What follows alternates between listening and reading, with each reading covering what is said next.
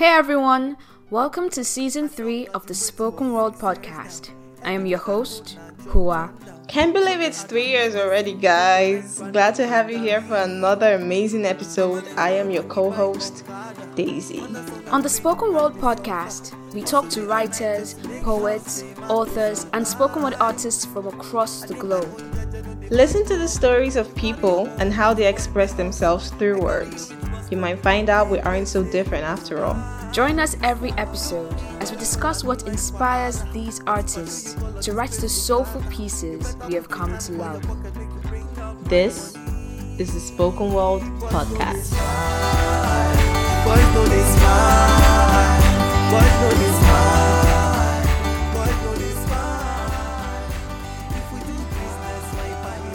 Gabriel Fernandez, Hannah, Maika Jordan, Jane Doe, Talay Palmer, Liam Fee, Tegan Skiba. What do all these names have in common? These are the names of children who were abused by the very people who were supposed to protect them. Gabriel Fernandez was tortured and murdered by his own mother and her boyfriend. In today's episode, we talk about child abuse with Lydia Taiwo, who was abused by her mother throughout her childhood. She has since then made incredible growth, and although the physical scars remain, she has decided to create more awareness about this topic. A little bit about Lydia. She's a survivor of horrific, grievous bodily harm and child abuse. She has over 60 injuries and scars all over her body.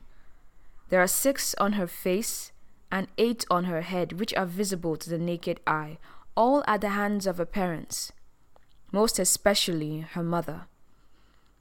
Lydia has been very resilient over the years, carrying the wounds, the pain, and heartache.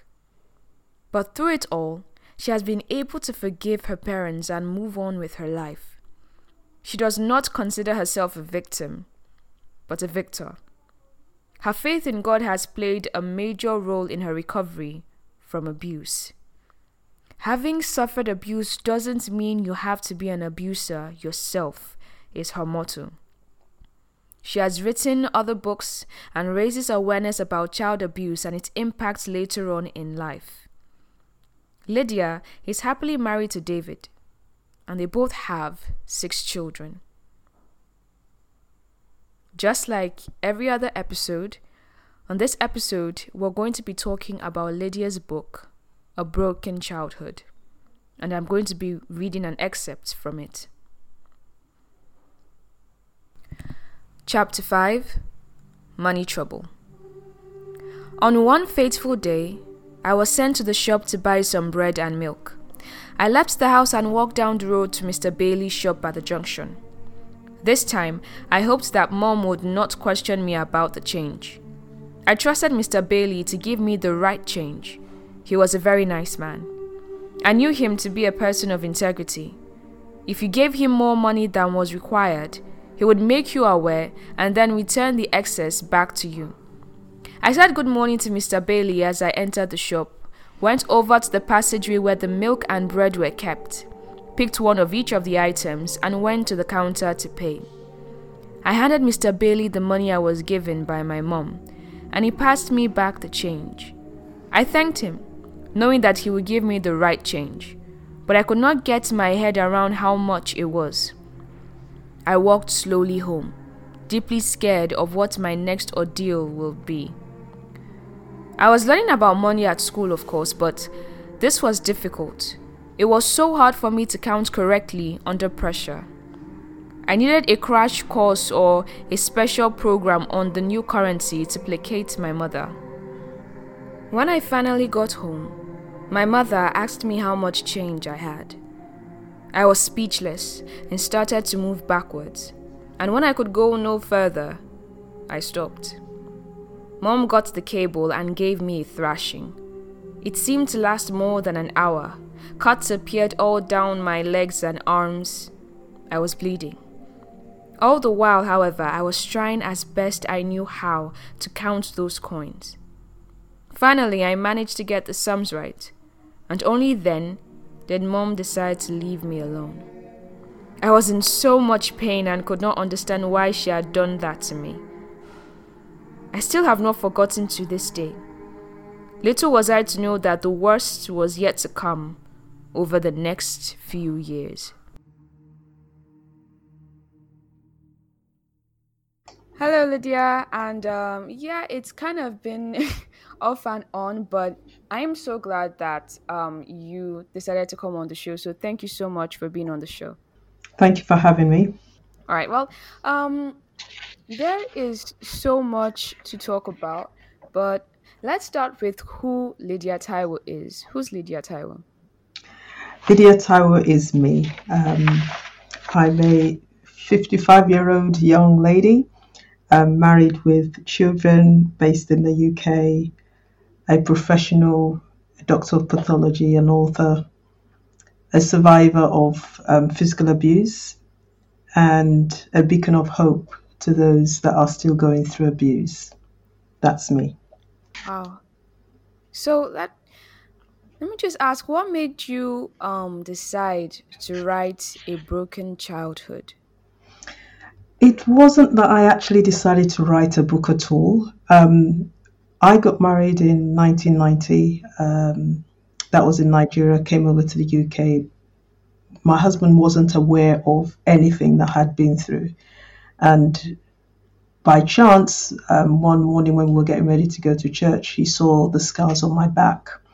And um, he asked me what had happened. And I didn't say anything. And I mean, he pressed me to talk a bit. And um, that was when I broke down and mentioned all that had happened, well, as much as I could at the time, in between tears. And because he didn't really know what to do or say, he said that, well, you know, the, the, the least he can tell me to do is to write it down. So I didn't write, I couldn't write for about 12 years. But on write, the only reason why I then I started to write, I had to forgive my parents to even begin to write because it was so difficult to write. When I carried the pen, I'll be crying, I'll be sobbing, I'll put the pen down. Um, but what, not until when I was able to forgive my parents, which is the first part of forgiveness, was I then able to start writing. Now, even though I had written the, written all these things down, just handwritten, I'd kept them away. But there was a particular girl that was um, murdered by her her great aunt. Um, I don't know whether you heard the story of Victoria Climbié. And um, because of her, I just felt if this is still going on at, at this point in time, so many, so many years down the line, I think I'd better put my what I've written into a book to actually help people to know that these things must stop. So that was the reason why A Broken Childhood was written in the first place. Yeah. So let's let's go um, a bit back to to the beginning. Um, Okay. You're Nigerian, but you were born in the UK. Tell us Yes. about how um, your childhood was, moving from foster care and then moving um, in with your actual parents, your biological parents. Okay, so normally, well, I won't say normally, but what used to happen in the in the 60s and maybe the early 70s and maybe even still now was that because there was so much pressure on parents, especially those coming from abroad, they actually put their children into foster care. So this is something arranged with parents and private uh, English parents who are prepared to take the children and they are paid to do that. And it's normally outside of where um, the parents are actually working. So they're going to be there for maybe a year or two years, but in between those times, the parents visit them. So that was how I got into foster care. And I was a baby at the time I was taken there. But now, even while I was in foster care, I didn't even know that the parents I was with were not actually my parents. I didn't even know the difference between white or black at the time. But it was when I was about four and a half years old that I was taken. My parents came and picked me. They didn't even tell. They didn't even tell my foster parents the actual truth of why they're taking me. They said, "Oh, that they're just taking me on holiday." But that was it. I was taken away, and I had to be living with them in London. Now, having grown up with in a totally different culture with totally different parents, um, now coming to live with my own biological parents, which I didn't know they were, was quite difficult because everything changed. The food type changed, the type of um, discipline, things just changed. And when I was not conforming, I'll be beaten. Um, I'll be beaten for waking up late. I'll be beaten for not getting things done. And I will be beaten with cable wire, with shoes, with anything, slaps, hits, you know, knocks on the head. And this was my way of life from the age of four. Yeah, I actually um, remembered um, those parts of the book. Um, I think the one that really got to me was when your your father hit you with his shoe. I mean, basically kicked your head so bad that you bled. yes, Um, even though you, you I, I think uh, you were sleeping on the sofa, yes, so you had to go make your bed on the sofa. You were bleeding. It was bad, and that that was the first time they um they taught you to lie. I think they made you lie um to say that you fell down the stairs, even though That's I think the doctor was very suspicious. Um, Yes. I'm sorry. When you were writing this, you already told us that you that that you cried while you were writing this. But I mean, you wrote the book. You put in pictures of what you went through. How did it feel to bare yourself to the public? As at the time I was writing the book that you've recently seen, because um, the first Broken Child was written in 2011, the second one was written in 2013. The, this last one that has been written is actually a book that has four different series in them. So it mm. shows what happened from the very beginning. It shows right what happened in the courts, and it shows what happened thereafter and how people can be helped. Now, when I was when I was writing this final part of the book, because when I was in the courtroom, I was not believed. I was told I was lying, that I was not telling the truth. And it made me think that if the courtroom feel like that, that means anybody I'm really telling my life story to, they can actually say I'm lying, I'm just making it up, I'm just I just want sympathy. So I because of that, I decided that okay, fine. The only way I can prove my story and that it's true is to show the pictures of my scars and my injuries. And that's what I've been doing. And has the the reaction changed? Um, It the, has the thing is, I I I I have heard stories about parents that have been so cruel to their children. I have um been around people who have have had to been rescued by their own parents.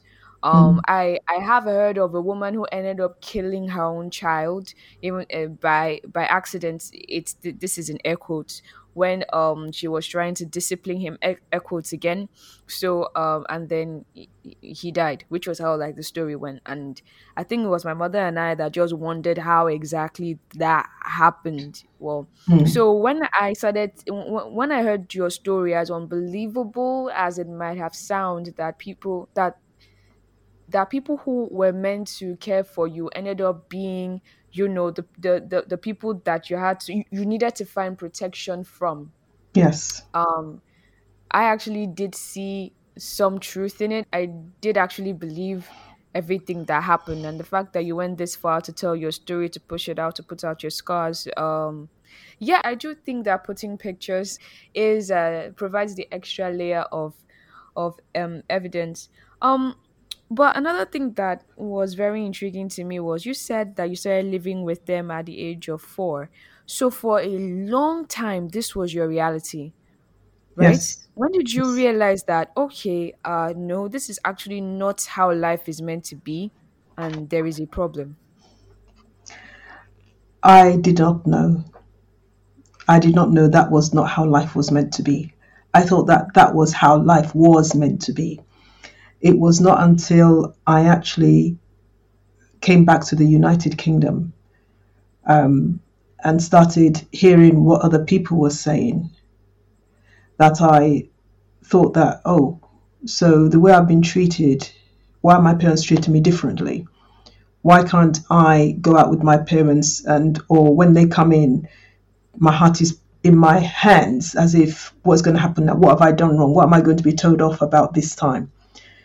I was getting totally different uh, vibes from most of my friends telling me that how is it that your parents are, are they actually your parents?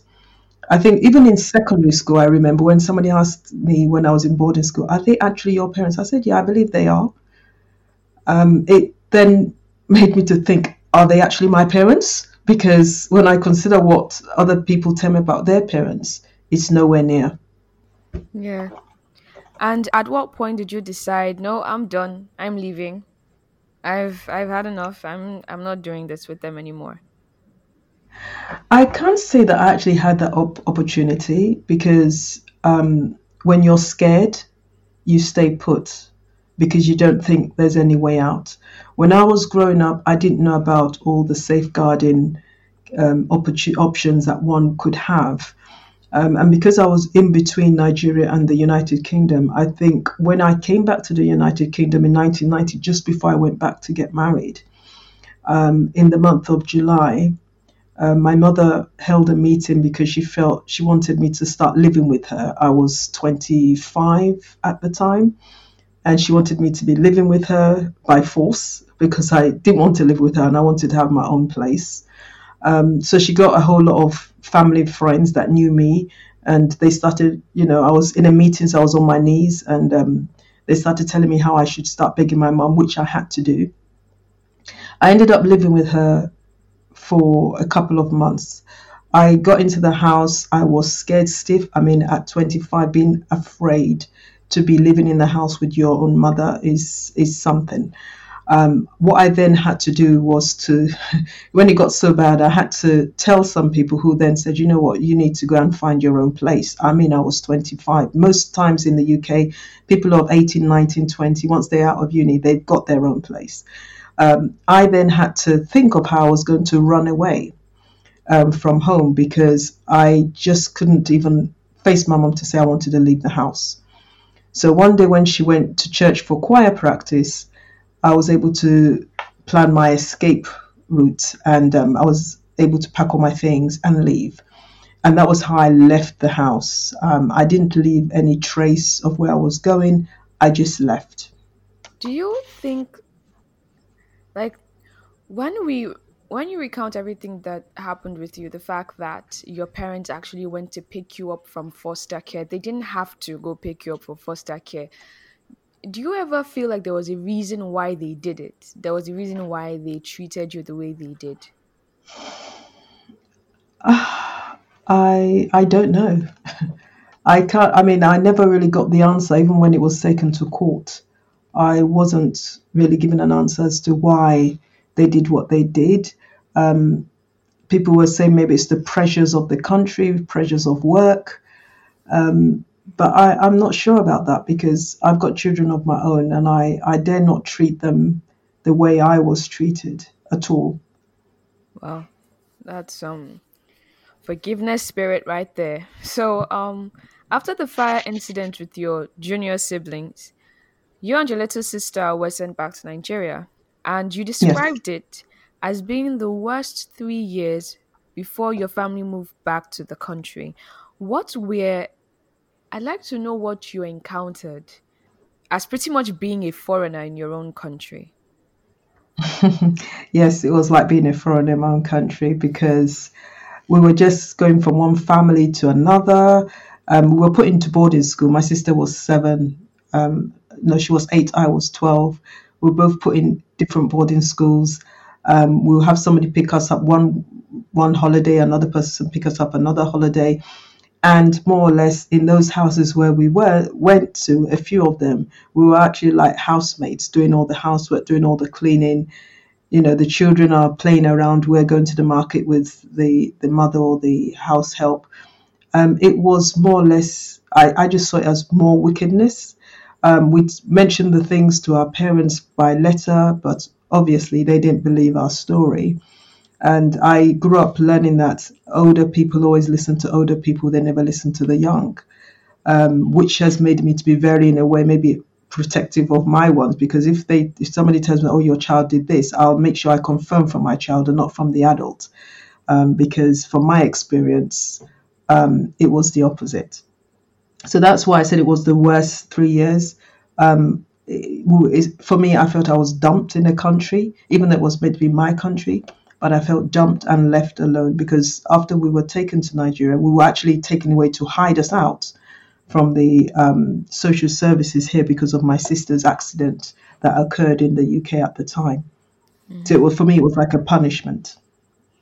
Yeah, and going through what your mother did even before your your sister. Now, now that we're talking about your siblings, I mean, from the time she used to flog you with cable wires if you came home late from school. I think there was a time you had an accident, um, and Yes. uh, I, I was actually surprised that your your father got angry with your mother because of that um he, he he thought she was abusing you and i was like well he's just as much of as a, an abuser but nevertheless so that happened i think there was a time she burnt your finger on a kettle and all of Mhm. that happening then Yeah. your little brother came along and the relationship was very different how did that make you feel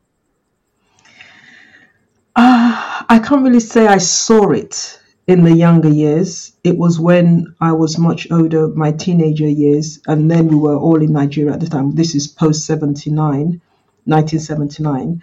Um, that was when I actually so told my mum on a particular occasion that she treats my brother different to he treats the rest of us. Um, that made her very angry and upset because if she hadn't seen it or hadn't noticed that we noticed it, we did.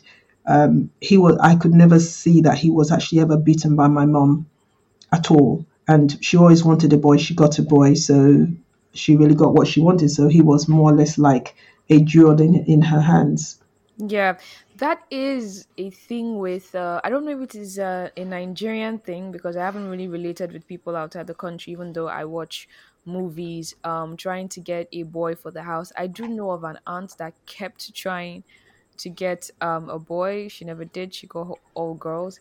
Um, there is that thing of them treating the boys differently, especially if they're. I think um it gives them a higher status. I think if they have a boy and then all of that tradition just plays out, even in places where it's not supposed to matter, like in the UK, the culture there is definitely different. But um, Mm. either ways, uh, speaking about your brother being treated different, in the third part of your book, you talked about how your little brother tried to sabotage your story with the uh, with the radio interview and the reviews on the internet. I, I actually want to know about your relationship with your brother and how you coped with that. Hmm. The relationship with my brother, I think the situation that I found myself was that because my brother, and I hold nothing against my brother and younger sister, it's because they don't know. They don't know what really happened. They were never told. It's like a secret that has been kept from them. So they only go by what they've been told or what they know about. So for him doing all that he did, um, I don't blame him, but I just hoped that my parents would actually tell the rest of my siblings the truth. Because not telling them the truth is what led everything to go to court. Because when all of this happened, I then had to get, I then had to seek um, legal advice as to what I can do. Because as a result of what the book has done in this country, um, teachers call me to come and talk to them about safeguarding issues, especially with children in schools. And having been invited to come and talk to a school, and then my brother happens to write things on the internet, people will then say maybe he's telling the truth. So I had to get legal advice as to what I could do. And um, that was when they said, Well, I need to get a police reference. And I reported it to the police, which I never had done and which I wasn't planning to do. Um, they said, Well, they can't help me to do that except if I get a police reference because they then need to be they need to go by what that police reference uh, says, etc. So I then had to go to the police to get a police reference, and that was where the whole story came out into the public. So if not because of what my brother had done, it would never have come out into the public in the first place.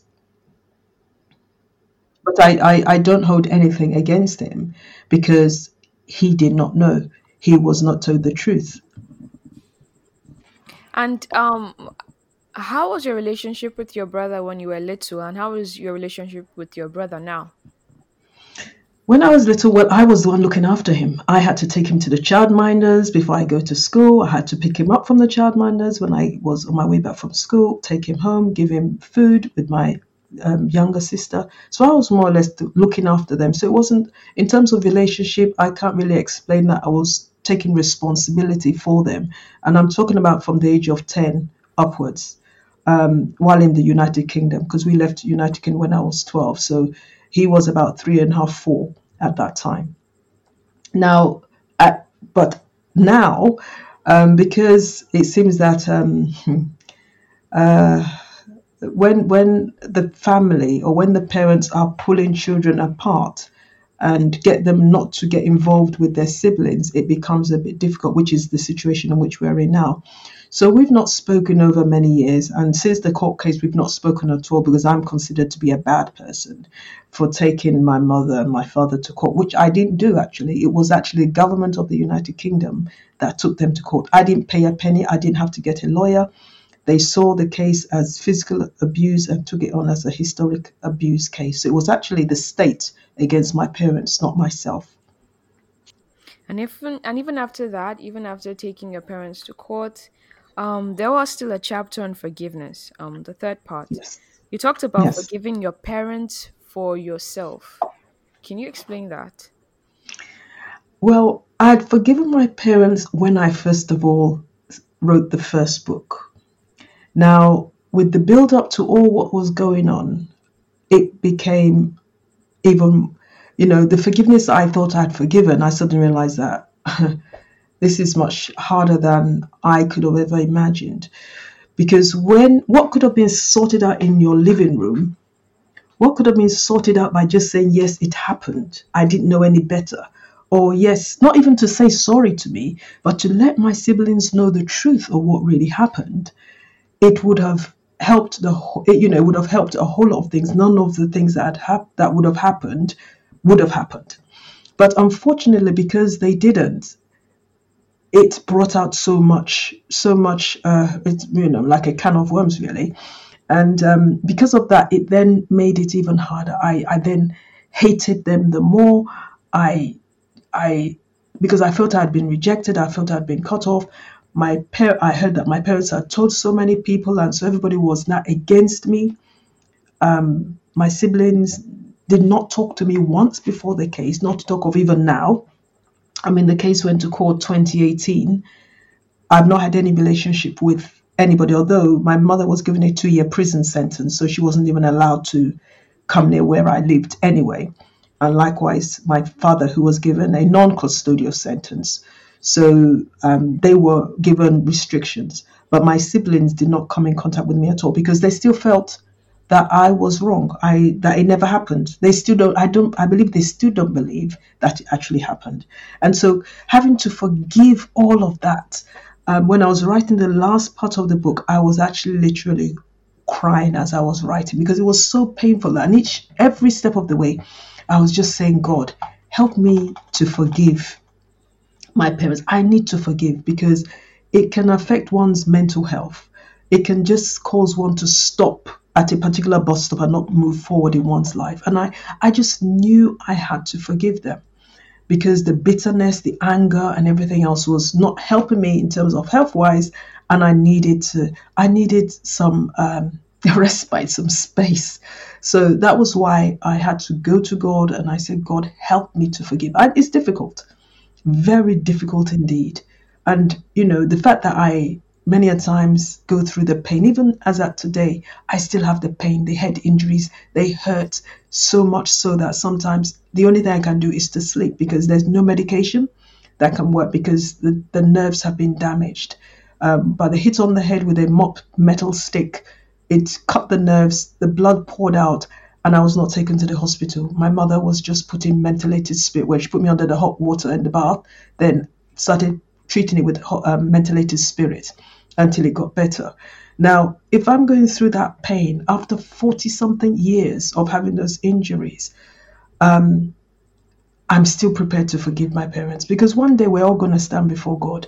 And I don't want to say because of unforgiveness, I cannot be in the place where I want to be. So that's the reason why I, I decided that I've got to forgive, even though, yes, it was hard.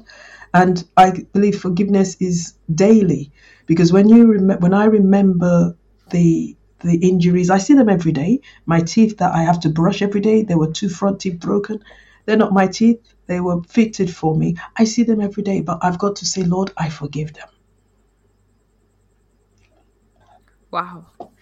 And well, that's actually a lot to take in. I'm not even you, but I I'm already very angry and I can already feel your pain sitting from right here. Um so you now work with agencies that help children um, that are victims of domestic abuse. Can you tell us more about that? When did you decide to get into it? Uh, I just felt that the least I could do when I was hearing all the stories was to help out. So I've done some work with a, an agent uh, called AFRUCA, and I believe they've been in Nigeria a couple of times. Um, working with them, talking to um, nurses, talking to doctors, talking to teachers, um, but also empowering young people to know what their rights are. Um, it's not to say that if they need to understand what discipline is, they also need to understand what abuse is because there's a difference between the two. Um, saying that, oh, you're not going to be able to go and watch TV today is not abuse. It's just, you know, part of discipline when you need to study. But when they actually lift up a weapon and say they, you know, actually hit you with it because maybe you didn't do what you were meant to do, then one needs to be very cautious and careful of that. Um, in the United Kingdom, you cannot actually use a weapon on a pediment to actually use it on any child or anybody. So um, young people are not aware of that. They sometimes are beaten and they run away from home or they walk the streets. But while they're in school, I have the opportunity to talk to some of these young people or in the local churches so that they actually know what their rights are and what they can do. The main reason why I try to empower them is because many people, when people are going through abuse, the first thing that goes out of the window is their education. They feel that what's the point? But if they understand that getting an education is a way of escape, and they are, and that awareness is made known to them, they will be able to knuckle down, get their education. If that's the only thing that's going to push them to get their education, they'll get their education and they know that that's their way of escape because then they will not need to depend on anybody, which is what I did. Yeah. So, what would your advice be to people who are out there experiencing some kind of domestic abuse right now? Not just to them, though. I'd also want to hear what you think about those people who suspect or know that their friends, family, relatives, or neighbors um, are going through domestic violence? Um, what I will say to people who are going through is young children, maybe still going to primary school, if they can't get help for themselves, um, they should try and stay clear of the person who's abusing them. Whatever they can do to do what is right so that that person cannot abuse them. Because most times it's because they did something wrong or did not do what they were meant to do.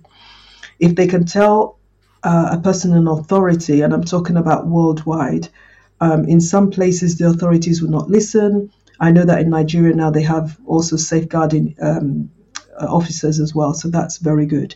Um, and and that's for them to get you know get the authorities involved and find a way of escape um, teenagers, young people, they can actually find a way of escape. There are different charities that are around now that people can go to.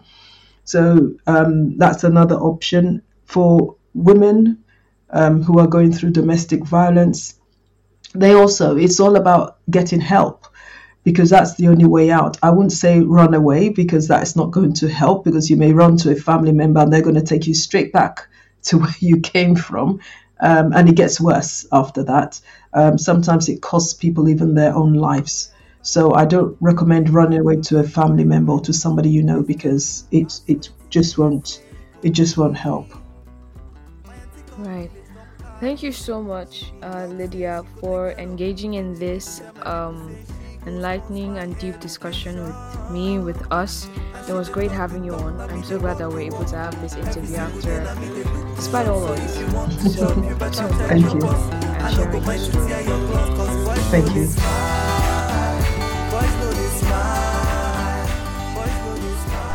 Thank you so much for listening till the end. It's been quite an eventful past couple of weeks, and even more so with the new episode and the new stories we seem to be getting. I'm a huge fan of Teen Wolf, and there was a mantra they kept saying Three things cannot be long hidden the sun, the moon, the truth. Cheesy, I know, but it does make a lot of sense. It does help balance everything that's happening and all the truth that's coming out. Anyway, if you know anybody who would like to share their story on the show, tell them to send an email across to the spoken podcast at gmail.com. Follow us on Instagram and Twitter at the spoken world and please leave a review, rate us like it would mean so much if we got to hear your thoughts and I'm pretty sure a lot of you enjoyed the show, don't even deny it. Till next time, my name is Hua from Nigeria.